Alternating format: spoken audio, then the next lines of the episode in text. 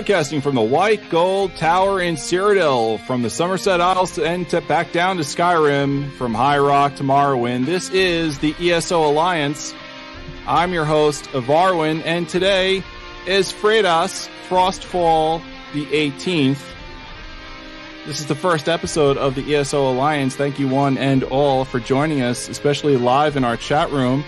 I am one of two who represents Elder Scrolls Off the Record from the Quest Gaming Network, and I am joined by the one and only Joe the Widget Wilson. Joe, welcome, welcome. Hey, buddy. It's good to be here. It's exciting. It sure is. And we have Josh and Kyle from Shoddycast. Hello, everybody. Greetings. As well as Andrew. You know him as Atropos on Tamriel Foundry. Hey guys, thanks for having me on. And our very first guest here from ESO Alliance is Force from Force Strategy Gaming on YouTube. Hey, how's it going? Nice to be here. Thanks for having me. Yeah, glad uh glad you guys could be here. This is uh this is super exciting for us. We're uh ready to ready to go. Uh Josh and Kyle, you you just did an interview with uh, the Conk, as as uh, he, is, he is now, I suppose, being called. Yes, yes, he conked it. He, he's been conking all over the internet as of late. So uh, yeah. we were able to snatch him. We were lucky enough to snatch him for an interview. So there's there's some information here we're going to give out on uh, on September 27th. All right, Nick Konkle was interviewed by VideoGamer.com and he gave these pieces of information, which uh, which we thought were, were was interesting. Um, on content updates, and I quote, he said, uh, "We're targeting a DLC level of content coming out every four to five weeks.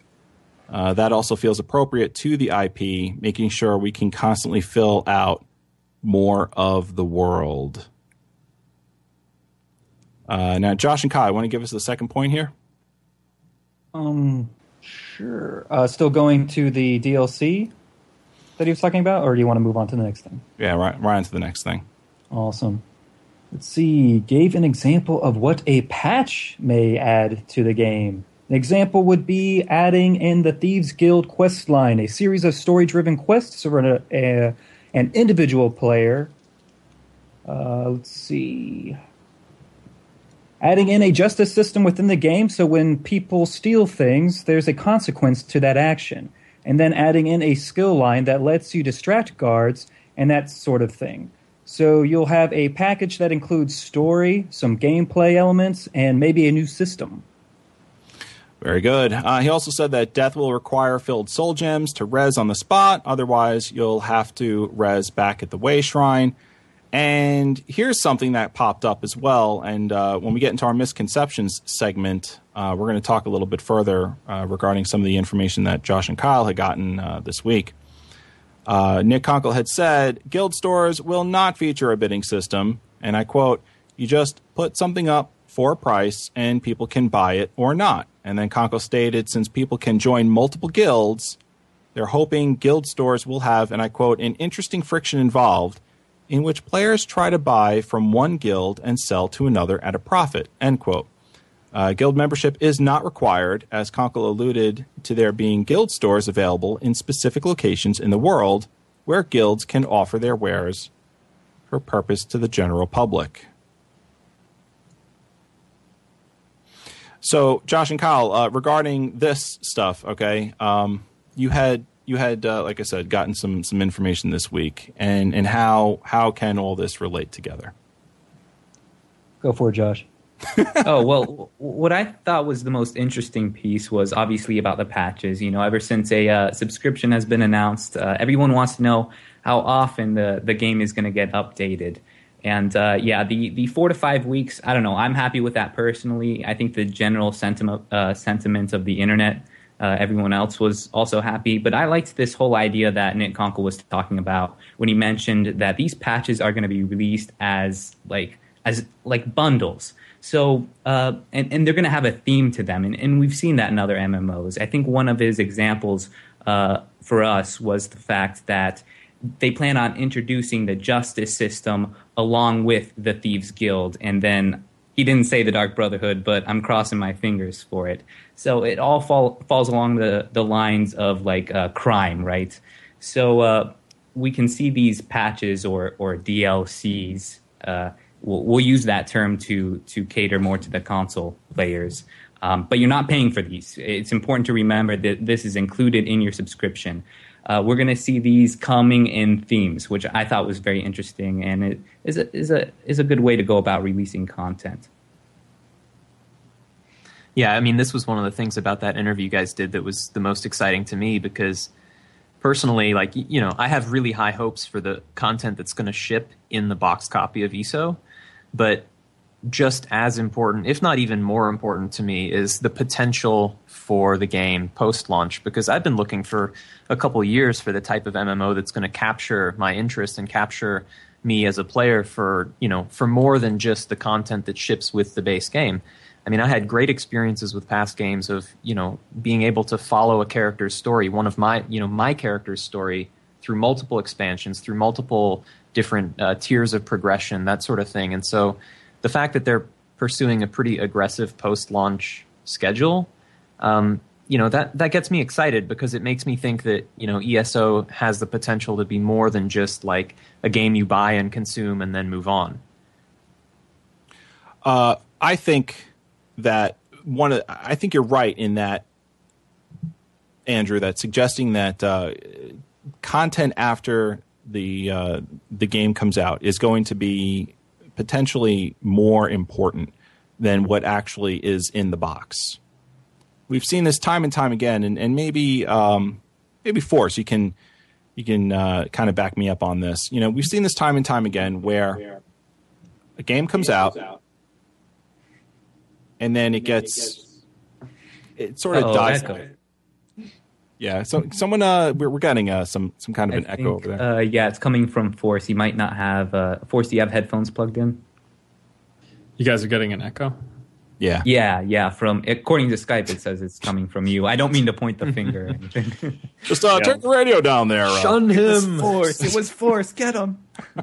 Let me see if I can alleviate that. alleviate that. Once you, you can probably just keep going on Seems your. Seems like it's, it's okay now. Actually. Oh, okay. Yeah, I'm like competing with myself. uh, yeah, so we we see that there's a you know a, the game comes out right. Everyone jumps on the game. They play it for three months, and then like there's almost no DLC there's no updates, nothing, no huge content. So, and then the game starts to kind of tank a little bit, um, or or completely.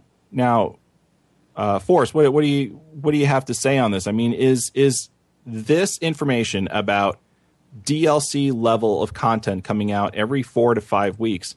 What is that saying right now to potential subscribers to Elder Scrolls Online?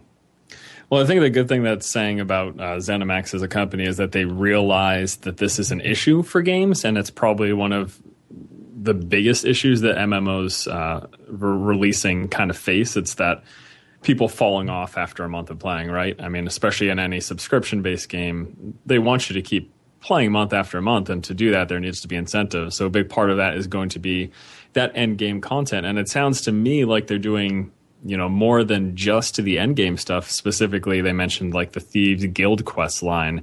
I mean, presumably that's something that a player would be doing while the while they are leveling up, uh, not just at the end game. I'm assuming that's something you would you know get within the early stages.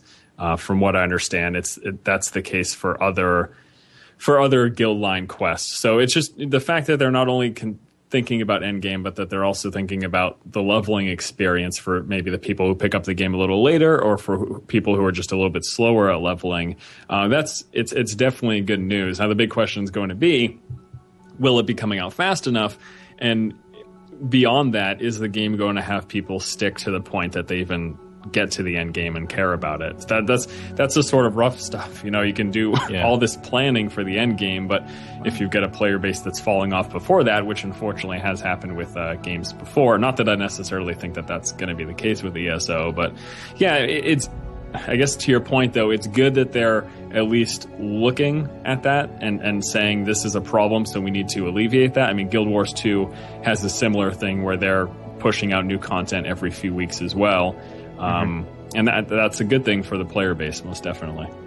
Well, I, I definitely hear what you're saying about is this going to be coming out, you know, at, at, a, at a good pace? And if what we can believe, if we can take what Nick Konkle has said to the bank, he said every four to five weeks we're targeting DLC level content. Now, obviously, that that remains yet to be seen, um, but that's like a to me that's kind of mind boggling. I'm I'm a little skeptical if if ZeniMax can keep up with something like that. And one thing that he also said that sort of alleviated that that skepticism a bit for me is that they're already gearing up for that now. Yeah, and I think I think the other thing, I mean, I, I, I understand your skepticism if you look at the you know, MMO genre as a whole or the, that portion of the industry right. as a whole. But yeah. like I mentioned, Guild Wars 2, I think they push out updates on an even more regular basis, and they aren't a subscription based mm-hmm. game. And I think that's part of their uh, ZeniMax's reasoning as to you know or at least what they've come out to the public to say besides just you know a company wants money. But one of their reasons for doing a subscription is that they want to be able to not only have customer support but have a steady flow of content. And you know making getting that $15 a month off of every player uh, hopefully will allow them to do that. Yeah i think there's two things also that are really in ESO's corner when it comes to that type of content release. So there's you know one is in terms of the actual geography of the world that they're building. You know, there's some ambitious fans in the internet who have sort of scoured all the information about what devs have mentioned in terms of what zones are in the game uh, at launch. And, you know, there's some maps floating around out there of like what we might expect to see in terms of like how much of Tamriel is going to be included at launch. It's an awful lot of content, but by the same token, there's a lot of area that is held in reserve. And that's area for which there's existing lore in a lot of cases. There's existing sort of conceptualizations, whether from past games or from concept art or just from from the, the whole, you know, 20, however many year history of, of Elder Scrolls, that, you know, they sort of know what these areas are going to be. They're not going to have to go through the, the process every time of, all right, well, we need a new zone and we have, you know, no background whatsoever. We, we're just going to like make something from scratch. Uh, they kind of know where they're going and they know what parts of the world they're working to fill in. And the second thing is the way that they're adding skill lines post launch. It's a very sort of horizontal progression where you've got all of these parallel lines. You know, you launch with the Mages Guild and the Fighters Guild, but then you can add the Thieves Guild or the Dark Brotherhood in beside those. And because of the way their skill system works, it's not going to really cause severe balance issues because of the rate at which and, and the way by which characters are acquiring those skills. Um, so I think that they've got a pretty good system, both in terms of the world that they're building, they're working to expand, as well as the sort of underlying character development mechanic that they that really gives them room to grow. Hmm. Well put, Andrew. Uh, Josh and Kyle, and either one can jump on this. Uh, anything else regarding the information that we've received uh, in the last month from from Nick? We he said targeting DLC level of content every four to five weeks. Um, death requires soul gems to res on the spot. He also said uh, guild stores will feature will not feature a bidding system. yeah, what, the do, other, what do you got? The other major thing with the whole uh, guild store system was the fact that uh, they will allow non-members to uh, peruse uh, people's guild stores, but only of those guilds that own a keep within Cyrodiil. So that was a big change from what we thought we knew. Right, Kyle. I want you to state that very clearly once again. The that most important bit there about guild stores, Cyrodiil. Re, please restate that.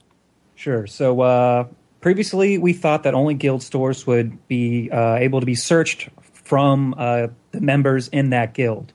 But apparently, if a guild uh, controls a keep within Cyrodiil, they can then place their store there for anybody to search through that goes to that keep. Very good. Now, now, dear listener, uh, please remember that because when we get further on down our misconceptions area, we're gonna we're gonna bring to light something that was wrong and then just restate what, what Kyle had just said. Um, all right, guys. Anything else on on any of that? Maybe maybe force. Andrew, no. Um, uh, just w- one more thing. Sorry, Andrew. Sorry to cut you off there, no, but no, I'm going to it. continue because I'm extremely rude. Uh, just, uh, uh, Nick Konkle had also said because Andrew was actually talking about him. I'm I'm going back to his point about the fact that certain zones are going to be locked off at launch and are going to be introduced in DLCs. And Nick Konkle confirmed with us that uh, the Imperial City, which is near and dear to a lot of uh, Oblivion players' hearts, is in fact going to be closed at launch. So maybe we can expect some uh, Daedra blocking off the gates or our entry into the Imperial City. But yeah, that's something they're going to introduce later, hopefully with a- an arena. I'm crossing my fingers. But uh, anyway, yeah, that was my point. Go ahead, Andrew. Well, I was just going to say about the guild stores. I think in the short term for ESO launch, in the absence of, you know, sort of player or guild housing, I think folding it into the keeps is a really clever solution. I worry a little bit that it's sort of catering towards larger PvP oriented guilds that will be in a position to claim those keeps in the first place. But I'm sure they'll have ways of working that out to where, you know, guilds that are sufficiently large to have a guild store can have a way to, to sell their goods. Um, I mean, and this will be across multiple campaigns too. So, so there's going to be plenty of keeps throughout the game that are claimed. Uh, but you know, also along the lines of post-launch content, I think that you know myself, as long as a, a lot, along with a lot of others, are really hoping that in the long run we get to see some sort of housing expansions, whether it's for individual or guild housing. And I think that maybe building it into the keeps is a good sort of short run solution until they can really do a housing system justice. And who I don't know if they're actually going to do that, but I know it's something that a lot of players, uh, myself included, would like to see. Yeah.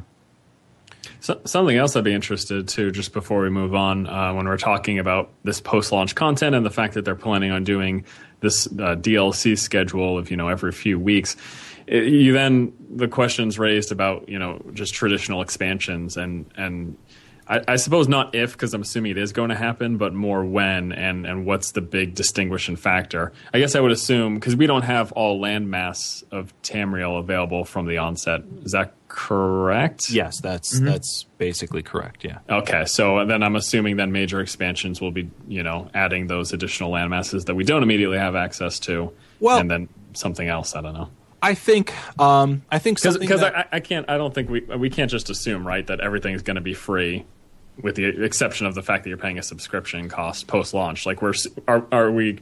Is everyone in agreement that we can assume to expect traditional expansions that cost like forty bucks or something? I, I'm think maybe.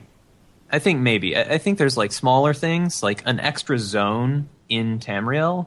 Like this is something like a zone might get added as free It's expansion as part of like what they term their DLC push and stuff. If they did a full length, ex- like a full, you buy another box expansion, I think it would have to be something big. I think it would have to be something along the lines of, you know, uh, you can now travel to like the whole new realm of Oblivion, and that, that's like has a whole complement of zone. It's like a very large expansion. Or now, you know, we're setting sail to to go to Akavir, and like that, the entire continent of Akavir is its own whole expansion. But I think that for them to actually sell a expansion box, it would have to be a big a a big addition to you the know, game. Andrew, it's probably gonna go by the same route as your traditional sub-based MMO, where they'll do fixed patches, minor content patches, you know, every week, every couple weeks, and then they'll go into some major content patches like every month, two months, and then the big expansions are going to be the size of practically a new game, which is like Yeah. typical for World of Warcraft, Rift, that kind of thing. Right. And that makes sense, especially when his examples for patches were like a quest line. you know, I mean that's relatively small. I would imagine that's not not much effort. But sorry, sorry for cutting you off Avarwin. What were you going to say? No, uh, that's why you're on. You're our guest today. You're on the show. You've got you've got something to add. And, Oh, and carte blanche to cut off. Okay. go right on ahead. You did your duty. uh, you so have high initiative. I I will say though that he also said that he's targeting DLC level of content, and and in in Elder Scrolls terms, DLC level of content is is quite large, minus the Dawnguard thing. Yeah, it, it also means horse armor as well. yeah, horse armor. Uh, Here's here's a quick before we move on to veteran points and some of the some of the tidbits of info we got from this this month. Um, I want to ask everyone. I want to start with Joe uh, regarding a- an arena in the Imperial City. Do you want it in the game? Do you not want it in the game? Oh hell yeah, son! no question. Force. What about you, Force? yeah, I mean, it's, it's, uh, more more things is always good, right? So Well, uh, there's more things that are always good, and then there's something that's ridiculously awesome. I mean, is this something that that Force is just you know clamoring for? Is like, please, ZeniMax, please, you know, arena, or you're like, yeah, whatever. Now, are we are we talking about just like an arena where people duel each other, or more of like a What what was in Oblivion? Well, we can do it. Right. My idea of an arena, if you don't mind, Varlin, Jump in. is either one versus one matches, two versus two matches, or three versus three team matches. Uh, allow spectating, allow betting, and that kind of like that um, gladiator gladiatorial type feel to it. All right, now Force. What what, do you, what about you? Yeah, I, I- I think that. I mean, if we if we go like the tr- traditional route with uh, what was it went in Oblivion, that'd be good too. But it'd also be, I mean, given that it's it's going to be within Cyrodiil, it'd be cool if they added a PvP twist to it as well. The uh, chat room's chiming in. They're saying an arena would definitely, definitely be awesome, and I think some of them like your idea there, Joe. Um, Andrew, let's let's turn over to you, and then and then Shoddycast. What what do you think? Uh, arena, Dear, I'm probably going to get hated on hardcore for this, but I vote no. really? Yeah, I vote no. Oh, now that's interesting. Now, why is that? I think that Cyrodiil is the huge, huge linchpin of their game, and I worry that adding a more sort of esport drop-in lobby style arena would cannibalize a lot of the integral part of their end game that makes their AVA so special. And I like arenas. I've enjoyed them in a lot of games. It's not that I don't like arenas, but I think that you'll end up with players not doing Cyrodiil and instead just doing arena. And really that I think would be unhealthy for the game. Like I well, I kinda mean, look at it. That, that's that's like entirely dependent on their reward system, though, right? I mean, if the arena is just for you know shits and giggles, pardon the French, but if Yeah. it's just for like a fun little thing, then no one's going to seriously do it. If all of the gear rewards, as an example, are all from Cyrodiil PvP, you know, so Now, Yeah, now, Joe, I, I you're. would let oh, I'm sorry. sorry. Was Joe? Were you jumping in, or did I misunderstand? No, I was gonna say you kind of have to look at it kind of like a side quest to Cyrodiil or an addition to, not as something that's competing with Cyrodiil for PvP attention. If they can integrate how it about- into the Cyrodiil experience, that'd be great. Yeah, I, I agree completely, and and I might have a solution. Uh, imagine if the faction that owns the Imperial City at the time, like say the Aldmeri Dominion, is Oh, bring it home, Josh. Bring it home. because we all know it's going to happen. Yeah. Um, if the Aldmeri Dominion holds the Imperial City and thus, by extension, holds the arena, then I could easily see it being tied into something like, okay, There well, then is. the Daggerfall Covenant and the Ebonheart Pact Yep. are the combatants within that arena, and the Aldmeri Dominion gets to, like classic Oblivion style, gets to place bets on what side is going to win. And so you got the Dominion or the Overlords, and you know the Daggerfall Covenant and Ebonheart Pact are forced to spill each other's blood.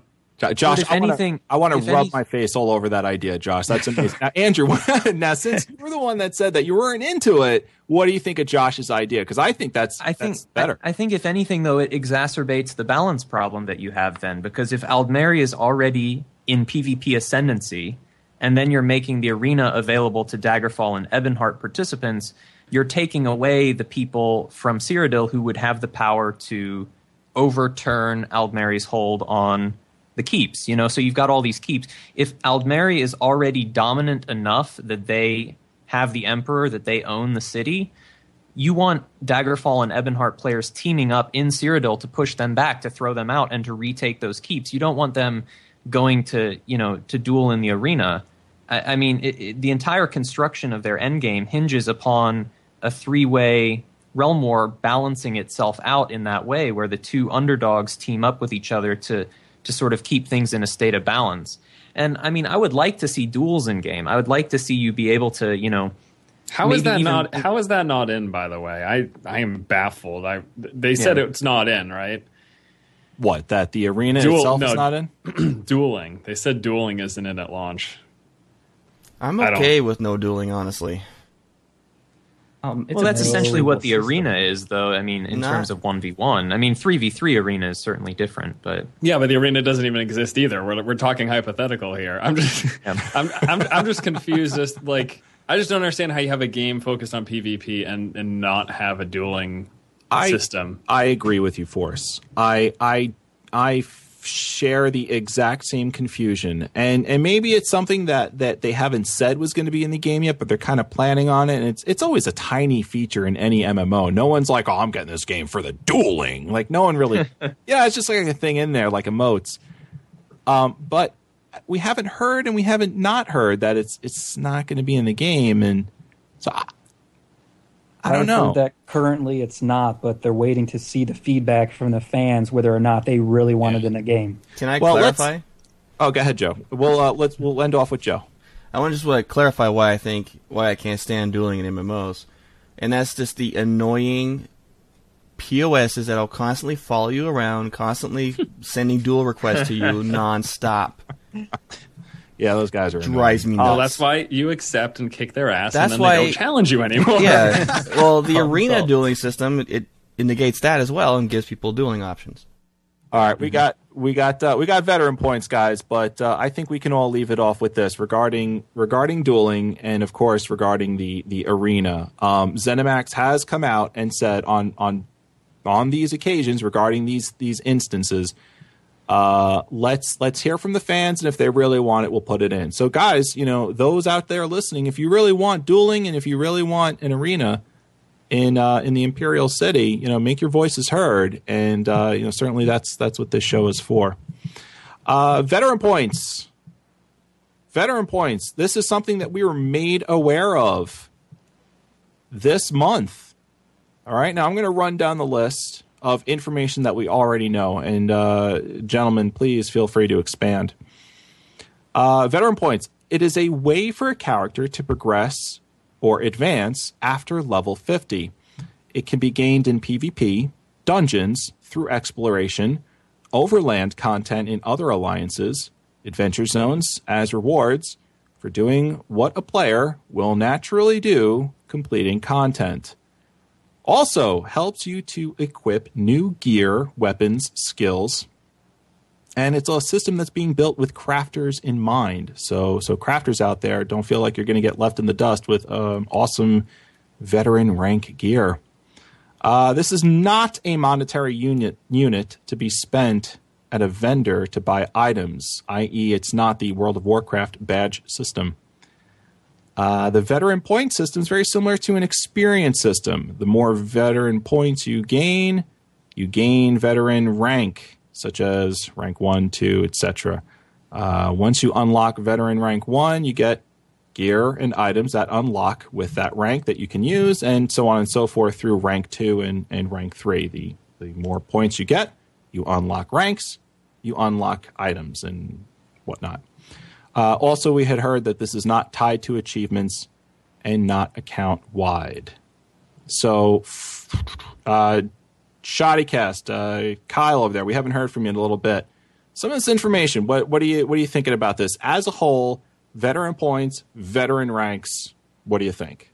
I think it's kind of an, an obvious system to have because they need some kind of way to progress your character after reaching level cap. My only concern is like, will they have any kind of artificial cap after that, or can people just keep getting stats more and more? So if you have someone that plays a billion hours a week and they just become so OP, like what are you supposed to do? It reminds me of that "Make Love Not Warcraft" episode on South Park. Oh my. Oh my. Uh, Andrew, Andrew the uh, Andrew the Emperor for no reason. Uh, what do you think about some of these comments? Uh, I think it's interesting. I, I wonder if veteran points was developed as a way to provide some alternative advancement for people who maybe aren't as much into the PvP side of ESO. So we already know that the game's going to have these alliance ranks that you uh, that you earn as you are successful within Cyrodiil, and that there's going to be some perks or rewards associated with progressing your alliance rank. And then there's achievements, which are sort of for the explorers, for the completionists. Uh, I'm kind of an achievement junkie myself, so I'm sure I'll be like digging into that system pretty heavily.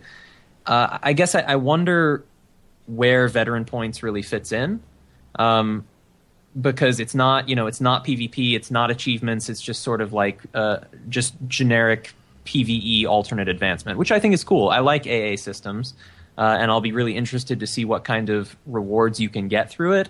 But I think from like a cohesive end game progression perspective, it'd be nice if like achievements and alliance ranks and veteran points all had sort of more of a uh, a connection that was tangible instead of like three separate systems. So I don't know. We'll see.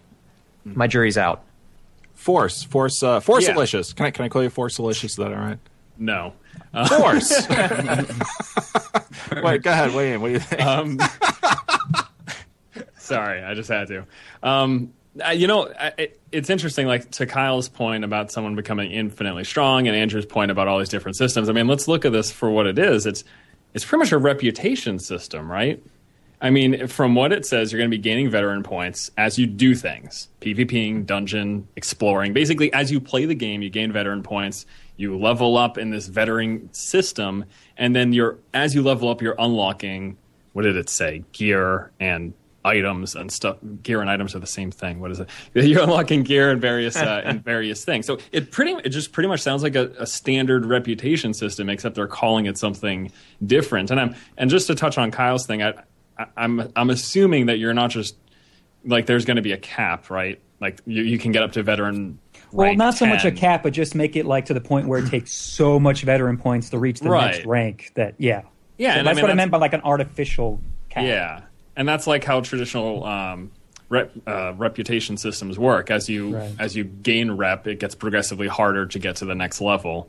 and then I'm assuming there's just like a, a cap, and then because it, it seems just like it's a, it's going to be these tier of rewards, and you do things, you unlock the tier, you get the rewards, and then that's it. In fact, I'm assuming that this is a system that will eventually become obsolete by PVE gear because you know the top rank veteran system point gear that you get will event you know I, I, it's just an assumption i could be completely wrong maybe they'll Well- keep progressing this over time so I mean, that's that's definitely an interesting way of thinking about it. I, I certainly have not thought of it that way as as a as a, you know as a notoriety system. Excuse my Rift nomenclature, but uh, you know, I haven't thought of it that way. It actually kind of hit me as more of an experience system.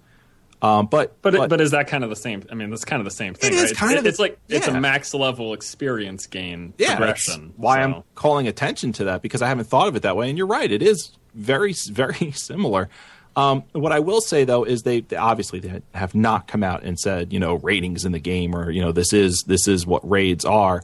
Um, but whenever they've been hit up with the question of rating, it's always been you know adventure zones is where you're going to find your large scale PVE content, and I'm I'm recalling that because you mentioned high end PVE gear would replace in your in your theory or in what, what you think uh, would would be this this veteran point gear. I mean, my, my only basis for even stating that is just prior MMO experience. They could be mm-hmm. doing something completely different. And to just briefly touch on what you said, too, I really hope they put a big focus in PV, PvE because I am a PvP fanboy, and that's what I love about games with multiplayer. But I'm also well aware of the fact that, especially in the MMO space, and especially, especially in the Elder Scrolls MMO space, PvE is where the largest population of players are. That's the case in MMOs generally, and that's obviously the case in the Elder Scrolls games because they've been single player up to this point. So I, I love PvP. I'm super stoked that this is going to be a game with a huge PvP focus, but I hope for the health of the player base, the size of the player base, that they do put a big effort onto end game stuff because I know more people are interested in that.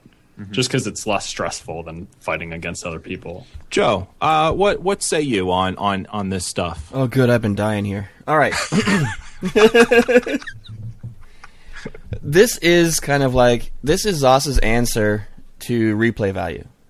This is their their their end game answer. This is what encompasses PvP, PvE, crafting, everything. It unifies it at the end because there's no such thing as PvP gear, no such thing as PvE gear. It's all one gear sets. Um, this is your way of advancing your character beyond 50 without your actual level gain. So it is kind of like like you thought of Arwen from what I'm seeing is an, a level advancement, just a different type of level. I Uh, wonder if yeah. if it, Go ahead. I'm sorry. I wonder if it's a, something they can use as a victory as a vehicle for allowing players to continue gaining skill points to unlock the new skill lines that they're adding through post-launch content. That is Yes. exactly how I pictured it. Since you're not gaining actual levels as you gain veteran ranks, maybe you get skill points with those as well, so that they can keep players earning enough skill points to buy the new skills. Well, one Yeah, thing about getting Sorry, sorry. ahead, uh, one of the things about getting new skills is the plus and plus plus content, which is going to the other faction starting areas. Because you'll be gaining those uh, those not soul shards, the sky shards, hmm and that's how you're going to be advancing more skills. As from my from what I think, but you could be right though. I, I think on the idea that the veteran point system and the the rewards that you can get from it is a way to access your top end PvP and PvE and and PvE PvP skills as well is is I sort of see this as the way that they're going to to meld this together. I, I think I think Joe kind of hit the nail on the head after he said that. It really makes a lot of sense to me, but. We have Zenimax in the chat room today. We've got Zenimax. Uh, Je- Zenimax. it's episode one, guys. I'm trying to get the We frogs have out of my mouth. And Genemax. Yeah, we got Jessa Jenna and Max. Jessica Folsom and uh, and uh, Gina Bruno are are wonderful uh, community managers over there at, at ZOS. Maybe they can they can uh, throw us a, a message or something and, and weigh in on this. Is this the answer that ZOS has for bringing PvP and PvE gear, which is commonly in every single MMO, completely different due to its stats? Or is this is this not the case? And uh, I guess we'll get our, our final thoughts on this. We'll start with with uh, Force. just the veteran point system. I think it's good. Um, if it, if it works like we've talked about, I think it's fine. It's it, it's it's just whatever way we want, whatever you know viewpoint we want to look at it from. At the end of the day, at, at the end of the day, it's another progression system for max level, and that's that's good because the more of those we have, the more things that'll keep us busy once we're at uh, end game. Okay, I, I- see. Uh, Jet, um, they're they're typing in the chat room uh, to restate the question. Uh, veteran points uh, and veteran veteran gear as a result of those those points. Is this ZeniMax's way of bringing PVE and PvP gear, high end PVE PvP gear, to the player without necessarily um, branching those types of gear off from each other and putting different stats on them. So I think- so. I I actually think I think uh, she, the answer was already written in the chat. I saw something. I think Jessica said that there's no difference between the two gear types. Exactly, Actually. better gear is for a long just better gear. Right. Hopefully, there will never be. I think. I think that I'm, that's one thing that I'm really excited You about. know, I, I agree with you 100%, Andrew. That's one of the most exciting pieces of news we got last year that made my day was when they said Mm-hmm. no PVE or no PVE, no PvP year split. Made my day. Very cool. All right, gentlemen. Uh, anyone else? Uh, maybe uh, Shoddycast or Andrew want to just give their final thoughts on this before we move on? It's great. I, I think I'm good. up. I I definitely want to learn more about it. Uh, it has me interested. But Yeah. Okay, great. All right, uh, Josh. Oh no, I'm I'm looking forward to it. Level 50 plus, uh, you know, I expect it to be that never-ending Elder Scrolls game, and I just see the, these veteran points as uh, another way to feed into that even more. Cool. All right, guys. Character creation video. Uh, it's a small subject, but it can mean a lot to so many different people. Um, who who put this in the uh, in the notes today? I, dr- I dropped it in there because the Zasa uploaded that video yesterday. Yeah. Did you did you see? it? Obviously, you saw it. I did. I Cool. did. Yeah. Well, well, give us give give us what you got. What do you what do you want to talk about? Uh, well, I mean, I think the first thing to say is that ZeniMax posted a new video about uh, the game yesterday that showcases character creation and some of the different types of options you'll have available to you when you're customizing the look of your character. And there's an awful lot of depth to it. It's pretty impressive. Uh, so if you haven't watched the video yet, it's on the Elder Scrolls Online site. Uh, and it's it's about two minutes long. It just goes through all the different races and all uh, I don't know if it's all of the different sliders, but like many of the different sort of sliders that you can adjust when you're making your character. And then at the end, they have some sort of uh, combined shots of like all the different races with their facial features changing, and it's it's really neat because you see that for any one race, you can you can really make that race look uh, a hundred different ways, which is, pretty cool. Uh, I mean, that's always something that's you've been able to do in the single player games, and it's Yeah. I'm, I'm happy to see that they have such a, a robust character creation system uh, for ESO.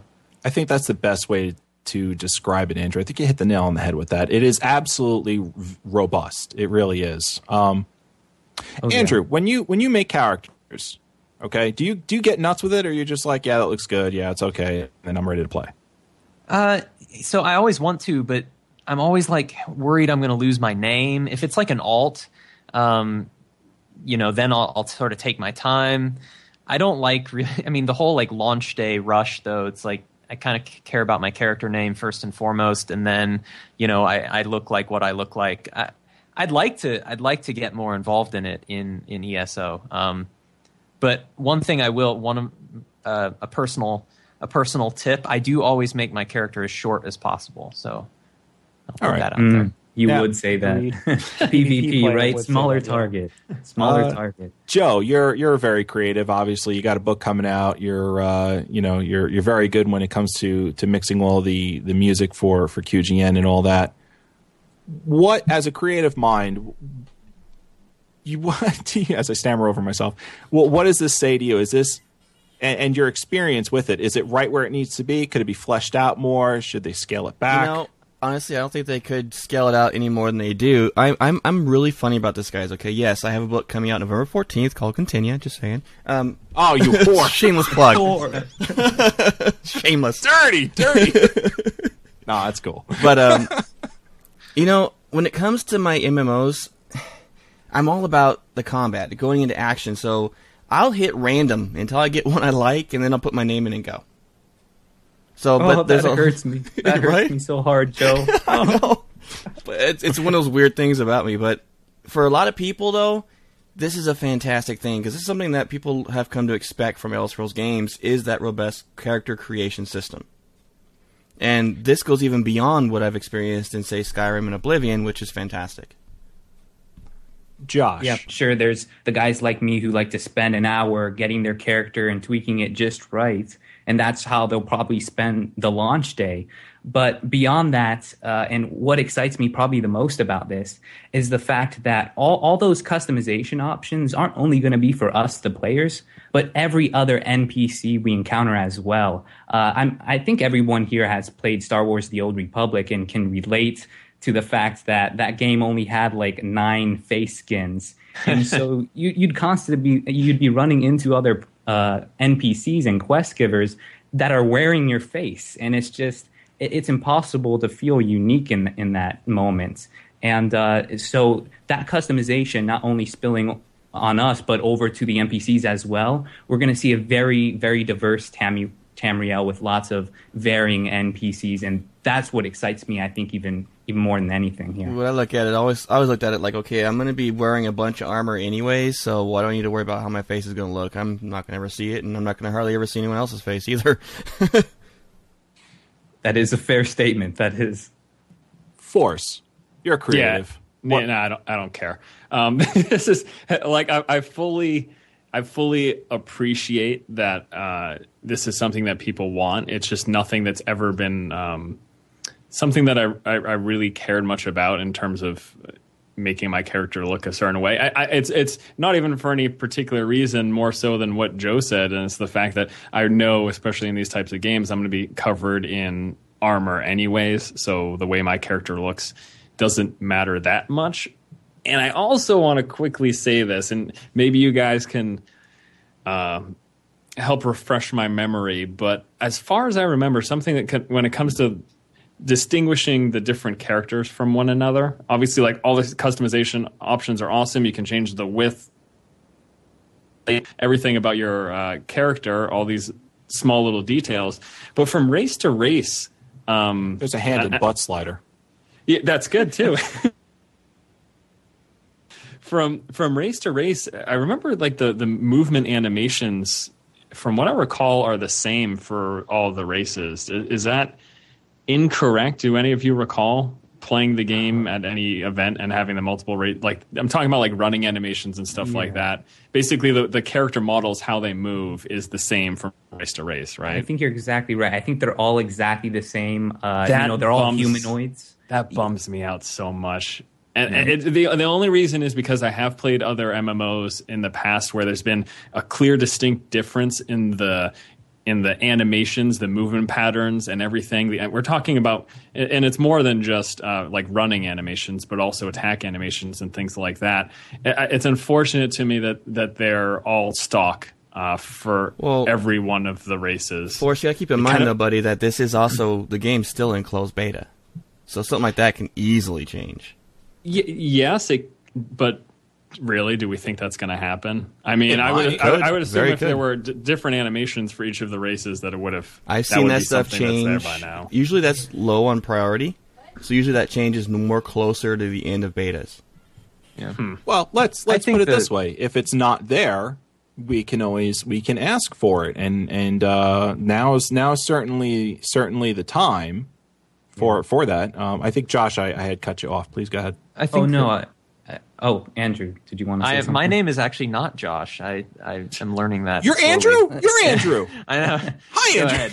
Go ahead, Josh. Oh, I, I, I just wanted to say real quick that that's exactly right. I think I think you guys are right on. I I don't think we'll probably see it at launch. I think we should ask for it because I definitely can see what Force is saying, and I I guess I'll be the bad guy here and bring it up. World of Warcraft did it extremely well because uh, I mean you saw a Forsaken guy, an undead guy off in the distance, and just the stiff way he was running, you could instantly identify what alliance he was with. You knew that guy was on the Horde alliance, and I think for for a game that uh, is going to have nameplates disabled by default and all that, it's just one more way for us to identify uh, where the other uh, characters are alliance wise, just by I the way they run.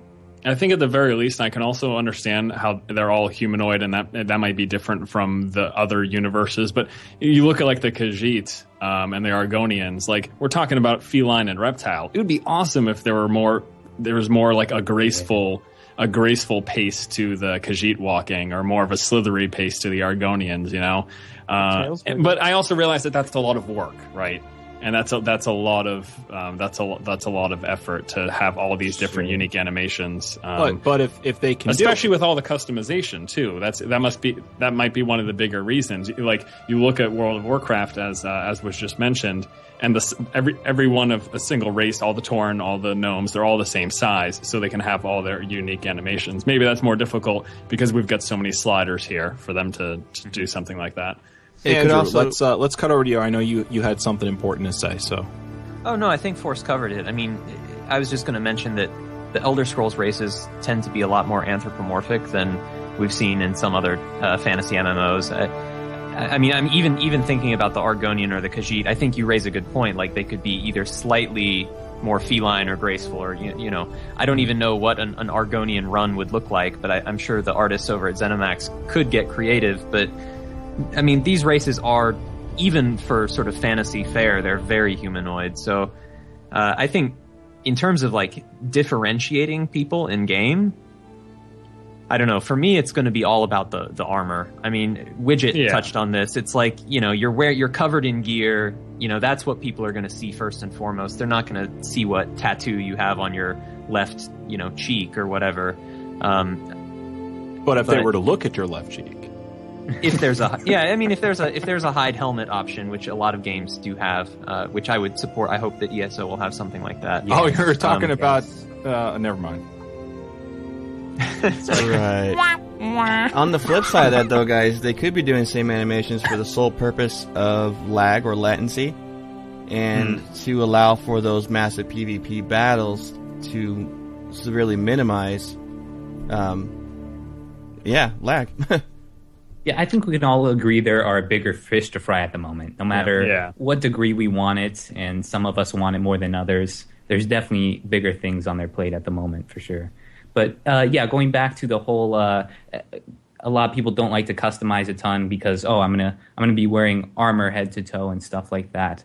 Uh, did you guys at least like, and I'm directing this question more towards Joe and Andrew, uh, the fact that you could make that, and people really like to make their characters look ugly. Maybe that fat Argonian or or a guy with big feet. Does that interest you guys? I at can tell you one thing, Josh, that there less? there is nothing ever wrong with more options. Hmm. I really like that you can make like an uglier, like a, a fat character, or an, I, the age slider. You could make like an old guy. I think that's like super cool. Usually, MMO characters are all like, you know, youthful, uh, I don't know, very fresh faced or whatever. So I like that you can sort of ugly your guy up a bit. Yeah, you want your old battle hardened warrior. That's that's the way to go. Or uh, or uh, a good old pudgy pudgy guy trying to trying to do the right thing. Um, I, the hell?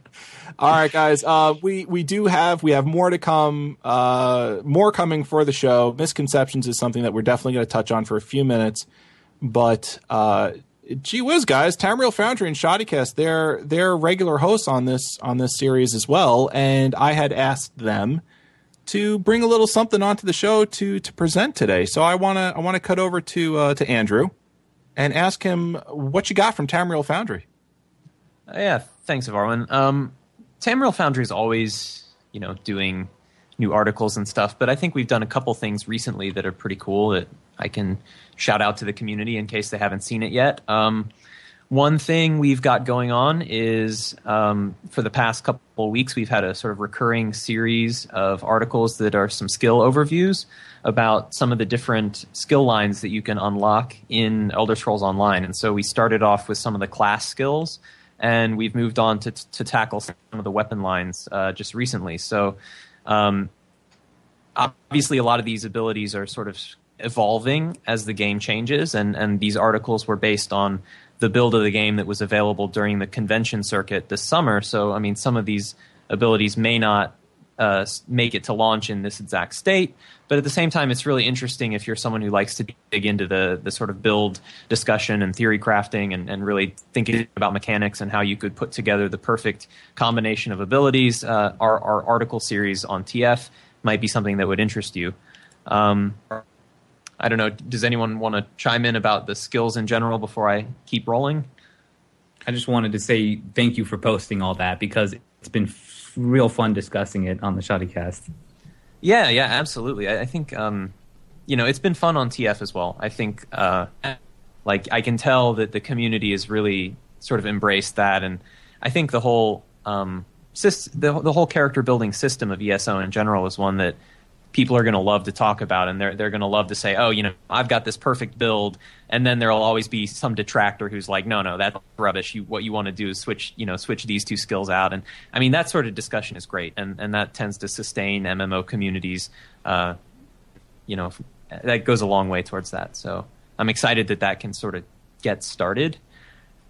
Um, another thing pretty cool that we did was uh, we conducted a community survey that went out on Reddit. It went out on a bunch of different forums uh, on TF itself, and we got well over a thousand respondents who are you know planning to play the game, and we got a lot of sort of demographic responses about what classes they're interested in, what racial preferences they have, what weapon lines are, are most exciting to them, and maybe you know uh, conversely what weapon lines they are not really all that excited about at the moment. So that's sort of a sampling of. Um, some of the demographic data that we were looking at in terms of what the ESO community is interested in at the moment based on the, the information that's out there right now.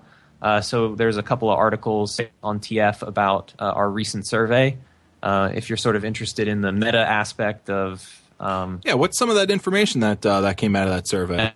Oh well, you know, I could I could go on for for quite a while about it, but I think. Well, can you go on for three minutes about? it? yeah, I can. I can probably go on for three minutes about it. We we did a similar we did a similar study um, earlier in the year in April, and we saw some sort of shifting shifting preferences um, in terms of people's excitement for different factions. It looks like Daggerfall's been gaining a lot of ground, and I, I wonder if that's Oh, as a result of you know some of those areas getting showcased uh, at some conventions, maybe. Uh, maybe people are sort of seeing a little bit more about that faction. They were Uh, pretty far behind from what I can see on. they were, yeah, they 100%. were, and on, on the the results of our recent survey, survey, it, you know, Aldmeri came out as the underdog, so we may have our work cut out for us, guys. I, I know some of us in in this uh, roundtable are, are thinking about playing Aldmeri. I wouldn't have it any other way.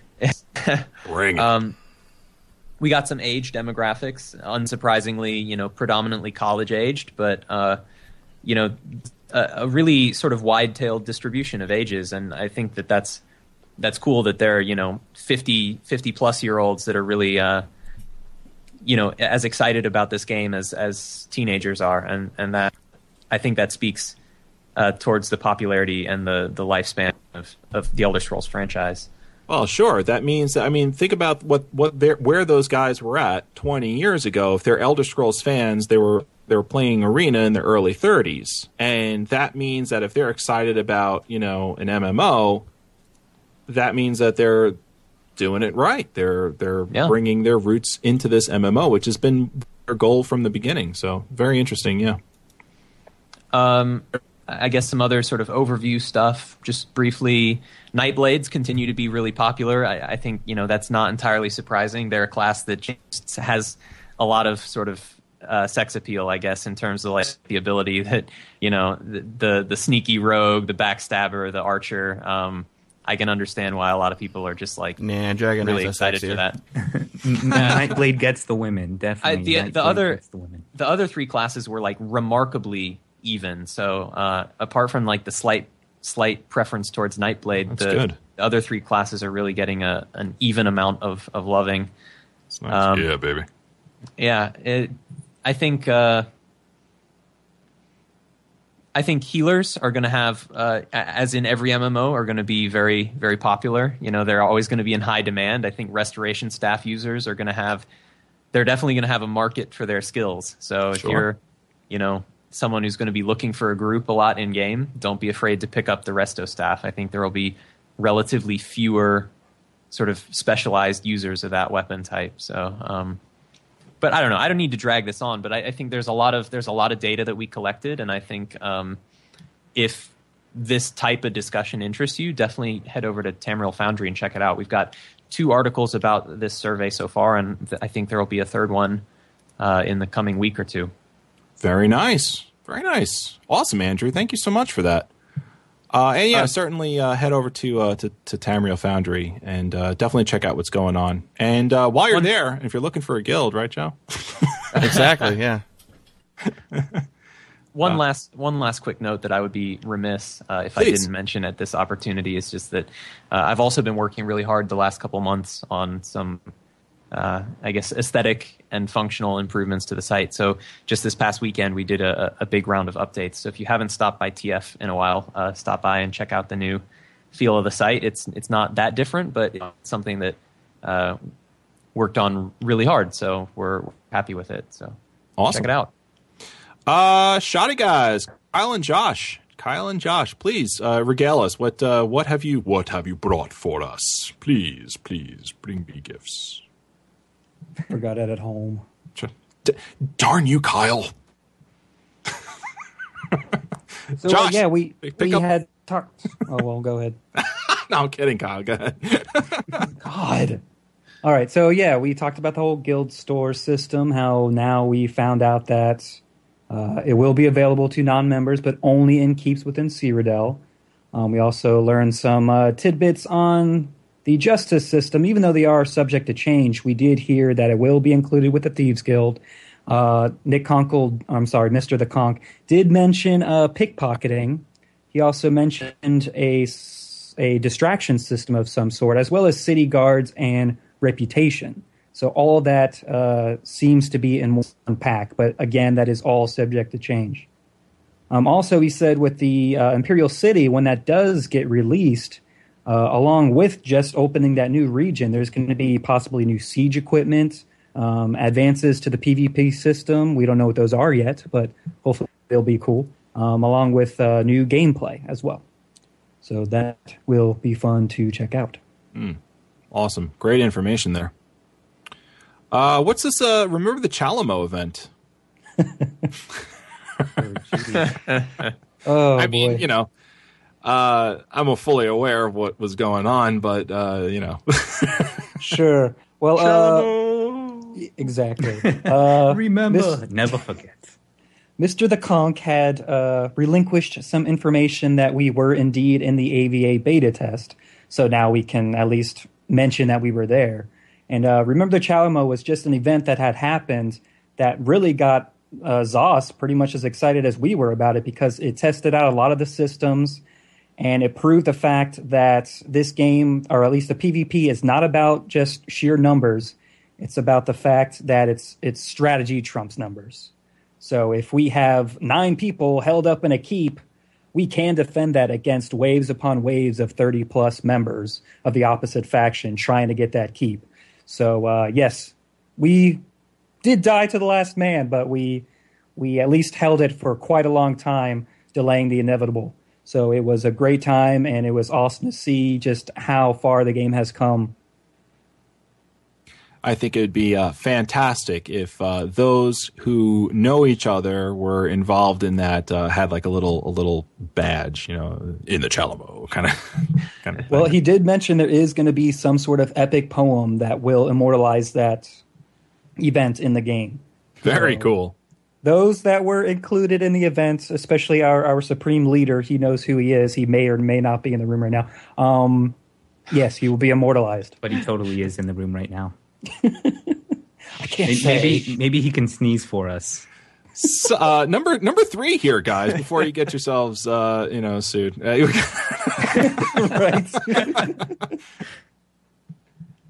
what do you got there? Oh, uh, the situational skills. Yeah. So, uh, well, first of all, Konkle said that they. I'm sorry, I keep messing it up. Mister the Conk The conch. All right. is Right, right. is looking for uh, suggestions for additional weapon sets after the game launches. So, if you do have ideas for weapons you just absolutely want to have in the game, please leave those with ZeniMax in a constructive and polite manner. Um, so don't go yelling and QQing that you want uh, spears and stuff.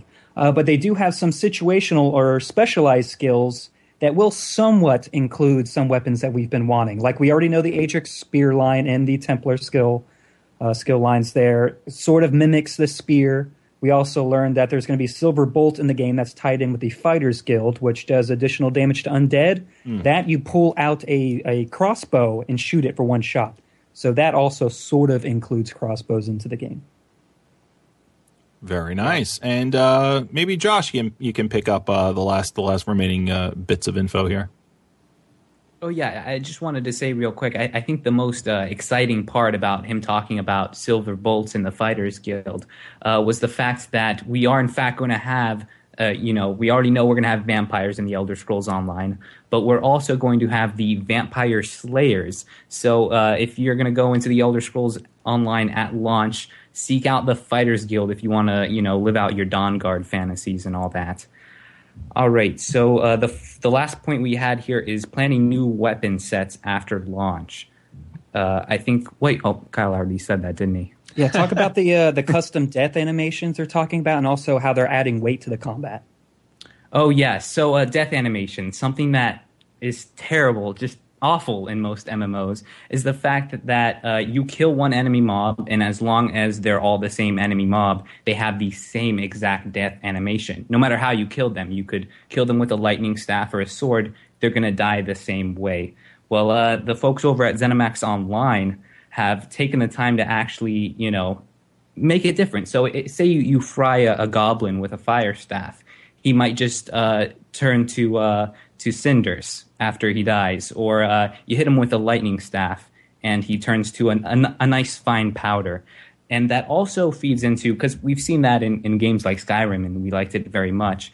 But it also feeds into the um, guys who like melee combat as well. So if you're going to end some little goblin's life with maybe a stroke to the left of the cheek, he'll actually fly to the left when he dies. So it just brings that more, you know, visceral type experience that we're looking for. Mobs that actually react to the ass kicking they're receiving. Oh, I thought it was exciting. I, I, I, I thought it was. I don't know about you guys. I liked that. I think it's cool. And to go further into that, though, he also talked about uh, weapon viscosity. So basically, uh, not only will you see what happens to the foe you're fighting, you'll also see reactions to what you're doing. So if you're using a sword and you cleave into the dude's shoulder, you'll actually see some feedback to the weapon. It may not go all the way through. It may even bounce off. Um, same thing goes with uh, like maces and stuff. They all react differently based on what the weapon type is. So it's just more of that feedback as well as you know camera shake and that stuff we're used to. Um, they're just making it much more weighty, so it's not floaty because that has been one of the uh, big, um, Yeah.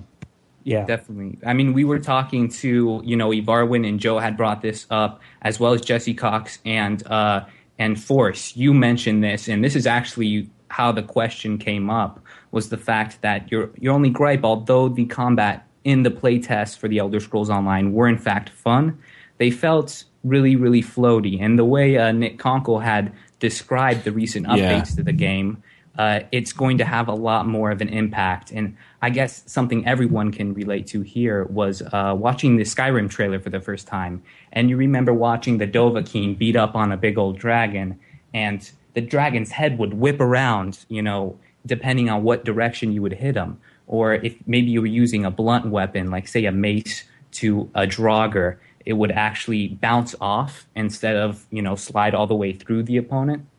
So yeah, I was I was very excited to hear about that, especially after talking with uh, with Force about the floaty combat.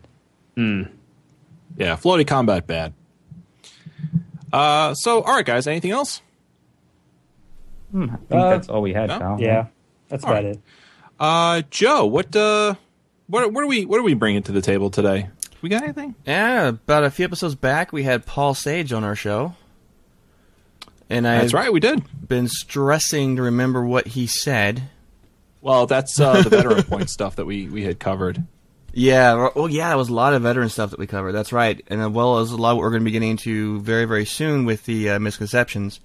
We did a lot of clarification with that with him, and he did give us a few little extra nuggets. I believe that was what episode eighty-three of Elder Scrolls Off the Record. I think so. Yeah. Yeah. So if you're interested in that full interview, you can just go back to uh, go on iTunes or go to elderscrollsofftherecord.com. And uh, 83, I mean, the episode's title is his name, so Yeah. The Paul Sage. the Paul Uh, Sage. Dennis, I, I know I know you said uh, you, you wrote down in the notes here that you know the show's kind of long as is. You, you weren't too sure, um, but I mean, at this point, did, did you change your mind? You got anything for for the listeners? Well, I mean, I guess I just want to quickly touch on uh, what Shoddycast mentioned about the uh, adjustments coming to combat. I'm really, first of all, happy to hear that uh, they're they've ta- not only taken it to heart. It's just so interesting when you're talking about pre-release games because the community will always be up in arms. I think with any game about something, there's always going to be a vocal community. But I definitely think that this was. Uh, a big thing that they should pay attention to, and I'm really happy to hear that they are. Because good feeling combat, I think, from my experience, it's like mul- multiple facets to it.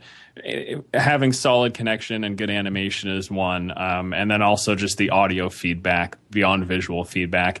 And I did watch uh, the Shoddycast recent episode where I actually talked with Mr. Konkle, and he he talked about the various things they're they're going to be doing to to to enhance that. And I hope that we get to see that sometime you know, sometime in the not too distant future. I hope that they can send this information out to people Um, because you know I, I love you guys, but I don't know that every single person watched that episode. Th- though they should, you should go to the Shoddycast YouTube channel and watch that uh, that episode. But I, I just hope the message gets out there that they are.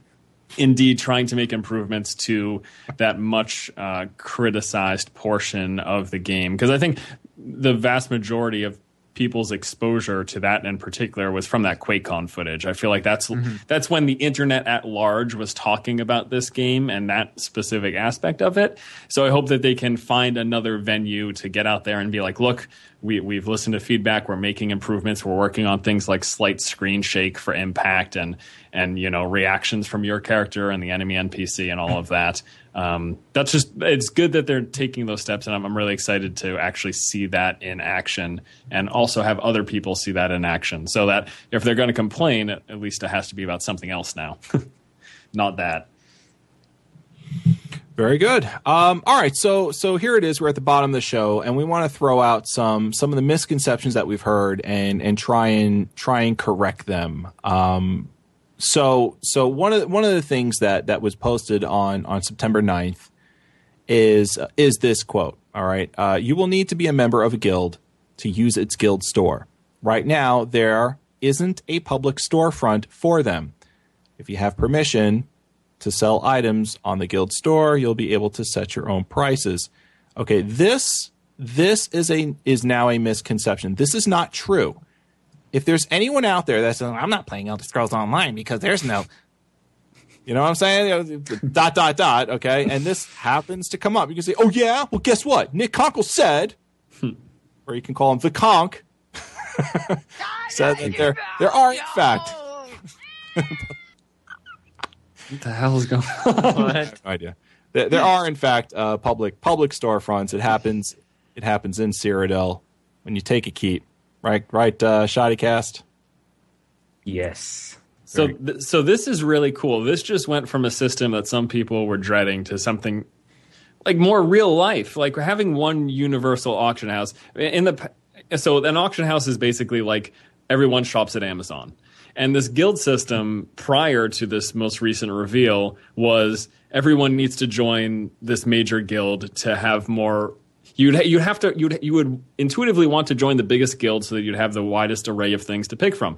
Now it's like storefronts, right? So now we've got all these guilds that are setting up these public storefronts and they're selling wares from their guilds and now we're going to have competition but not just one store competition like Amazon or an auction house system, but s- several storefronts of all these different guilds that are going to be competing with each other to to try to get the market right to try to sell their stuff. I mean, I th- I think this this potentially went from a system that I thought sucked to if it works the way I think it does right now, which is like all these little guild stores that people can buy from publicly, then that's really kind of cool.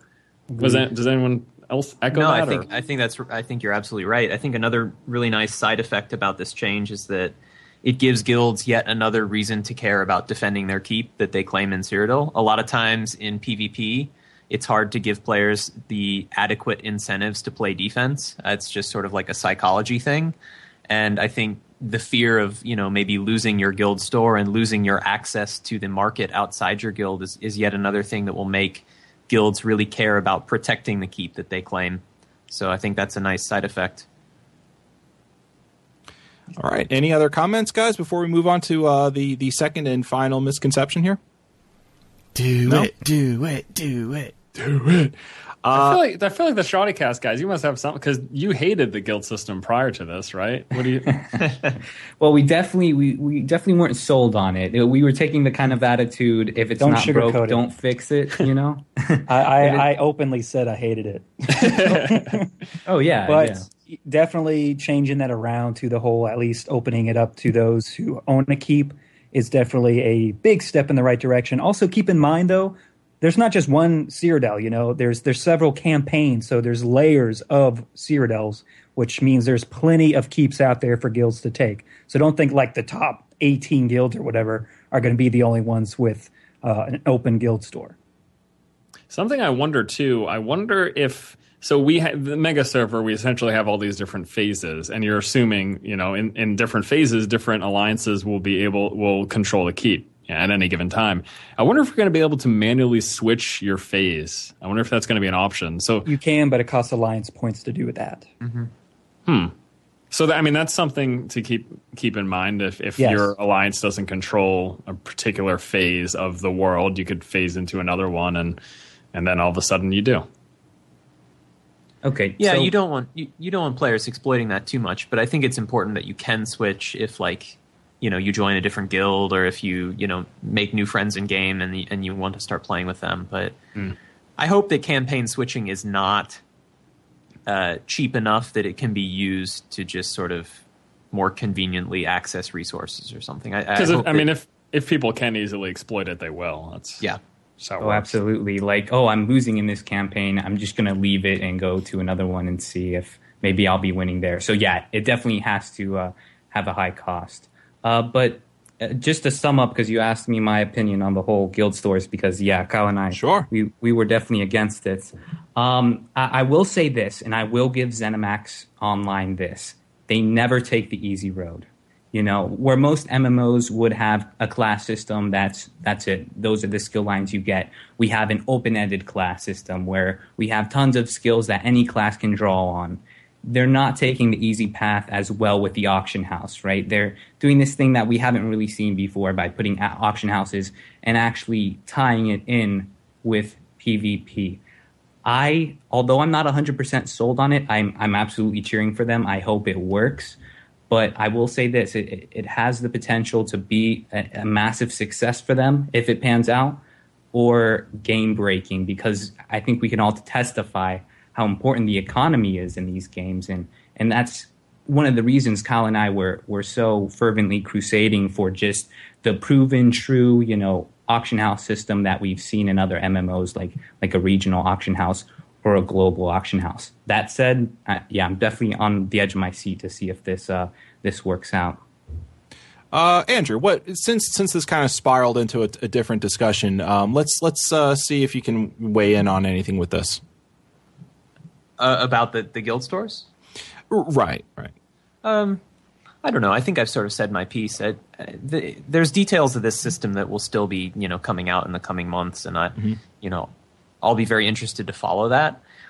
I think that there's a lot to be said for a more conventional auction house system, but I also think that if they can make this work, if they can make localized storefronts something that people will visit and, and will will really engage uh, in that sort of economic activity, I think that could lend a lot of life to the world. Because ultimately, you want people to be out and running around and like you know visiting a place to to buy its wares or whatever. That sort of player behavior tends to really make the world feel lived in. And and if you have everyone just sort of standing around an auction house terminal uh, in the main city, you know, it, it takes a little bit away from that. So I'm interested to see where they go with it. I really am. Cool. Uh, Joe, anything to weigh in? No, sir. All right. Uh, number two. Here's another huge misconception. It's only 120 hours till level 50.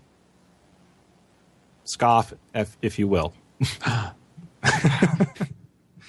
uh, again, if you have that annoying friend, you know, I'm playing X, Y, and Z and not Elder Scrolls Online because, you know, there's only 120 hours till you get to level 50 anyway, so who cares? Uh, Zos has stated their uh, their estimate. All right, if uh, if you do nothing else other than killing and questing, it's about 150 hours. That's just doing one piece of content: killing, questing, not resting. There you go.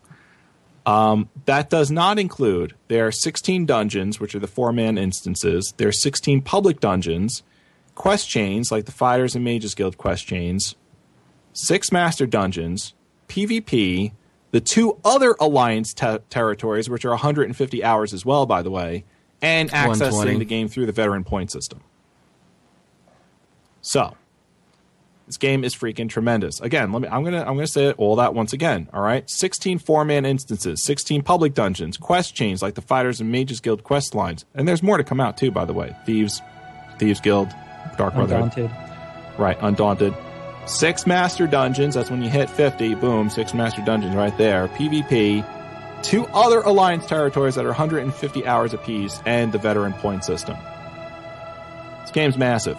Yeah, and and again, people need to keep in mind being an MMO, this is just the experience to get to max level. And mo- most people would say in, in the world of MMOs, the game doesn't start until you even get to max level. So it's 150 hours before you start the game. Yvonne? Pretty much, yeah. That's a long prologue. Joe, uh, what what do you got on this? Anything? That this was actually done on episode 81, not 83, sorry. I saw it in the Okay. link right there, yeah. Correction noted. But you're Uh, right. no, what, hun- what can you say? It's massive. Hours. Go ahead. What can you say? It's massive. It, it truly is. It definitely is. Uh, what about you, Andrew? Well, I mean, I think it's interesting. I don't really like it when developers try to like. I mean, it's important for them to give potential consumers an idea of like what they might be getting out of the game, but I just I don't ever like it when they try to like put a number on, you know, how fast you'll reach a certain objective because it's just so conditional on on the player themselves, on their knowledge of the game, on their experience with the genre, on their playstyle in general. I mean, is this like, am I listening to dialogue? Am I reading quest text? Like, there's just so much that goes into this number. There will be people who get to max level in ESO in, you know, 40 hours probably, and and there will be people that get to max level in 300 hours, and it's just, uh, you know, it's just a byproduct of, of the way that you play the game and the way that you approach it. Um, I think what's important is, is the amount of content that's there, and, and maybe it's difficult to like convey the notion of that to fans without saying like an hour number. But you know, I, I guess I'd rather see them try to go about it in terms of expressing what's in the game, and instead of trying to put a label on like, oh, this is what you can get out of the game.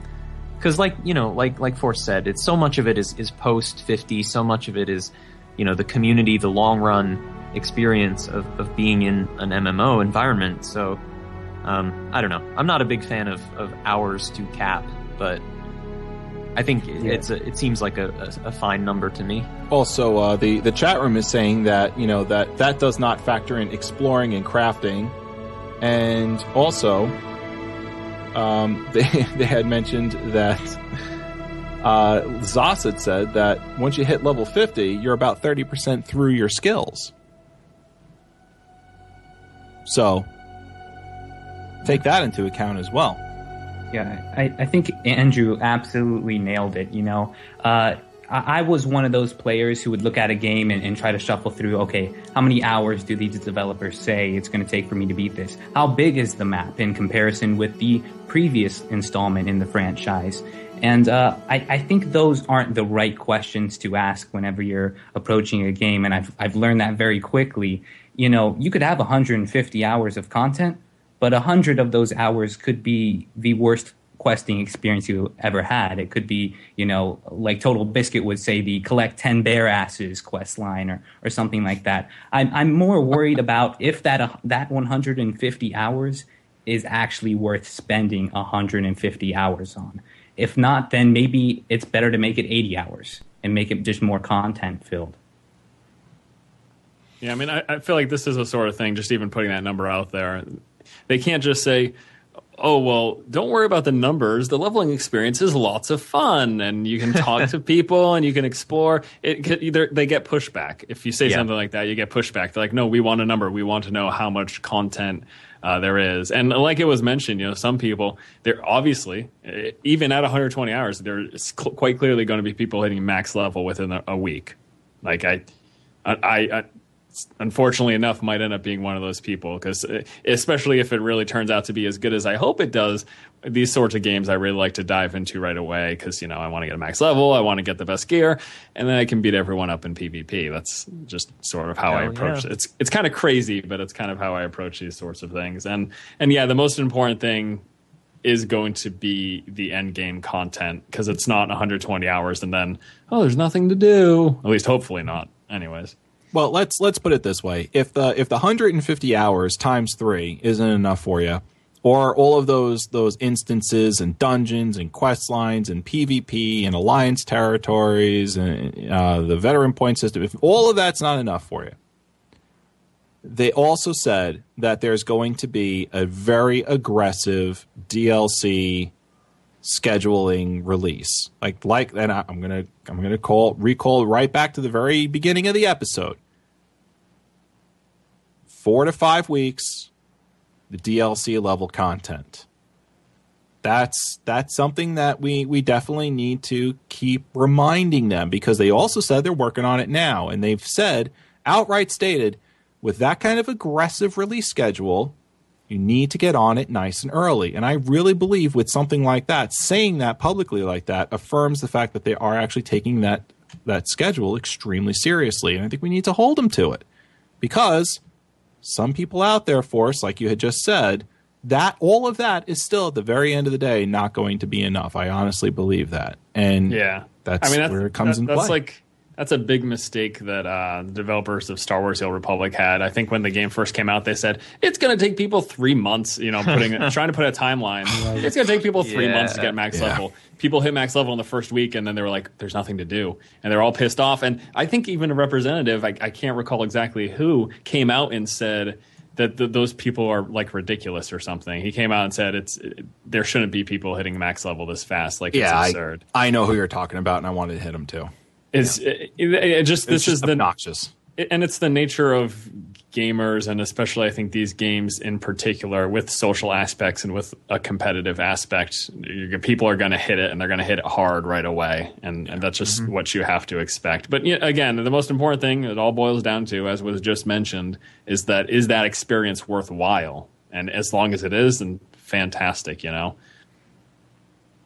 All right, that's it, guys that's that's the end of our show and and with all good things they must come to an end but we'll we'll leave off on on a fantastic note and let's let's do a quick wrap up and uh, I just want to ask and we'll we'll start with uh, with Andrew. What are some of your final thoughts for this episode sir? Well I think that it's it's just nice to see some of these sort of more big picture mechanics coming into the frame and like developers starting to do more interviews uh, starting to talk about this stuff. Um, you know, for for the people who have not really played yet or have not gotten involved in beta yet or still like eager to dive into this stuff, I think you know your time is coming, and this stuff is really starting to to get featured a lot more. Um, so you know, I think the ramp up to launch is is you know just sort of kicking off, and it's going to be an exciting uh, exciting couple months coming up. I think. Andrew, where can everyone find you on the interwebs? Yeah, uh, you can find me at Tamriel Foundry, tamrielfoundry.com, and um, you know we're we're doing stuff all the time that hopefully will be of interest to to fans of ESO. So definitely look us up. Thank you all for for watching. Yeah, man. Thanks. Thanks for uh, thanks for helping helping me do this. Thanks for being here. Uh, one of the uh, one of the, the, the staples of of ESO Alliance, uh, Andrew Tamriel Foundry. Uh, another staple, right here, Shoddycast. Josh and Kyle. I don't care who who uh, who goes at it and tells me their final Oh. thoughts. Yes, uh, Kyle and I already flipped the coin, so it's Okay. It's I was hoping to do like a Joker pool stick fight to the death kind of thing, but oh, maybe next episode. Tune in next time. There you go. There's our little we need a promotion. we need a Captain Kirk and Spock uh, death sequence scene here, fight scene going on. How does that theme go again? Kyle does it best. Kyle's not Anyway. doing it. Kyle's, Kyle, Kyle's not into it. Not into it. Not today.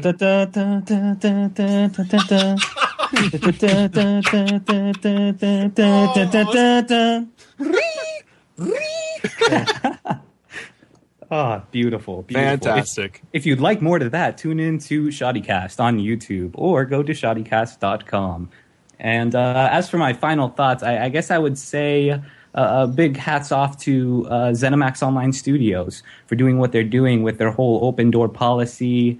And uh, you know, we have some some devs or whatever in the chat right now, which is awesome. But they've also been hand, handing out interviews. Uh, you know, starting with uh, Elder Scrolls Off the Record. I think you guys interviewed, as you said, the Sage and, and the Conk as well, right? Uh, yes, they have. They Yeah. have been on our on our show. Yeah, It- and I have to say, as a person who's been following MMOs now and been playing them for for twelve years, uh, not a lot of developers uh, keep that sort of open door. You know, a lot of them have that kind of uh, ivory tower mentality, or, or or they're just too too busy to actually come down and and speak face to face with their community. And I have to say, it it has inspired a whole whole lot of confidence, especially uh, over the past month. And uh, yeah, just uh, one big uh, butt kiss for them uh, for doing that. so, Well go. said. And I think your brother will be uh, rendering that smooch, dear sir. Is that the way it goes? No. Kyle, what's what's your final thoughts, my friend? Uh, well, I think it's great that we're getting a very good idea of what this game is going to pan out to be. And uh, the majority of it, I would say about 98% of it, is looking awesome. Um, I see we're getting a lot of new information on what the game will be after launch, which is also a great uh, thing to see. So I am very interested to see what else ZeniMax will bring to us uh, after launch. Uh, Force, you you've been an absolutely fantastic guest. Thank you so very very much for taking time out of your extremely busy schedule to be with us today to to address uh, the Elder Scrolls community, whom you have a very large voice in. Uh, what are what are your final thoughts? Uh, I think I'll probably just go and echo the sentiments that already been stated here. I am very excited. Um, I think this is an, especially an exciting time because they are starting to come out here. It seems like they're sort of going gold on production, on the production side of things, and they're putting more time and effort and energy into getting the message out there and getting the right message that they want to get out there, um, be it correcting course from some issues people have had in the past or just saying hey guys this is what we're doing this is our plan everything like that i think the the most the most exciting part of all of this is going to be leading up to launch if they eventually go into an open beta phase which does anyone know have we had any sort of a confirmation or word on whether or not that is going to happen i'm just assuming they They haven't said yeah, they did confirm that there will be an open beta at some point. Okay. Okay. So even if it's just a weekend or two weeks before launch, or you know maybe they do a month or two, but any sort of an open beta where this game gets out there, I'm really excited to see then sort of public opinion of uh, of the title, and and I. You know, I hope it's as good as, as I want it to be. I've enjoyed my play experience with the game in the past. I've been trying to tell that to people. It's hard for it's hard for someone to judge a game just by looking at screenshots or seeing gameplay footage. Um, whether or not they'll actually enjoy the experience. And so um, I'm looking forward to more people getting that opportunity to actually play and hopefully enjoy the experience. Uh, that you're uh, you're a gentleman for uh, for coming out tonight. Thank you so much. For yeah, thanks for having me. Please uh, feel free to Welcome ping me in the future. Oh, Yeah. we will. We're gonna we're once we make our rounds around the old ES Sphere, we're gonna be uh, grabbing you by the ear and uh, humbly requesting you to uh, get on the show now. Sounds sounds sounds good. Look forward to it. Joe, Joe the Widget Wilson, your Yo. your final thoughts, dear sir. I I want to thank uh, Gina Max and Jesse Max for joining us tonight. Those ladies are awesome. Uh, man, I just can't wait for this game. It, it- like I've been saying for the last year, it can't come out soon enough. But yet, I still want it to. I want it to be polished and clean and awesome. And that's it. And uh, my good friend, where where can they where can they find Elder Scrolls Off the Record and and uh, Quest Gaming Network? The most important thing about Off the Record is finding it on iTunes. Just search Elder Scrolls Off the Record, or you can go to elderscrollsofftherecord.com. You can find us on Twitter at Elder Scrolls OTR. And it's in fact this this is for the sake of the chat room. They've been asking all night. You can hear this in audio format on our feed this weekend, um, on iTunes or at our website. So that's where you can go. Or you can go to Quest Gaming Network. We do multiple different types of shows as well as the Elder Scrolls show. So. That's right. Uh, Force, I, I feel like I didn't ask you where where people can access your content. I'm really sorry about that. Sure. Yeah. As uh, mentioned at the top of the show, you can find me on YouTube at Force uh, SC2 Strategy or YouTube.com slash Force SC2 Strategy or YouTube.com slash Force Strategy Gaming. And besides covering Elder Scrolls, I just run a general gaming channel. So you can watch me there. Very good. All right, ladies and gentlemen, boys and girls of the chat room, we bow our heads to you. Thank you so much for making our evening as special as it has been made. Thank you very much to Jessimax and Gina Max from Zenimax. Thanks so much, ladies. It's uh, it's really great uh, to have you in the chat room. We know you guys are very, very busy. We keep you busy. We are your community.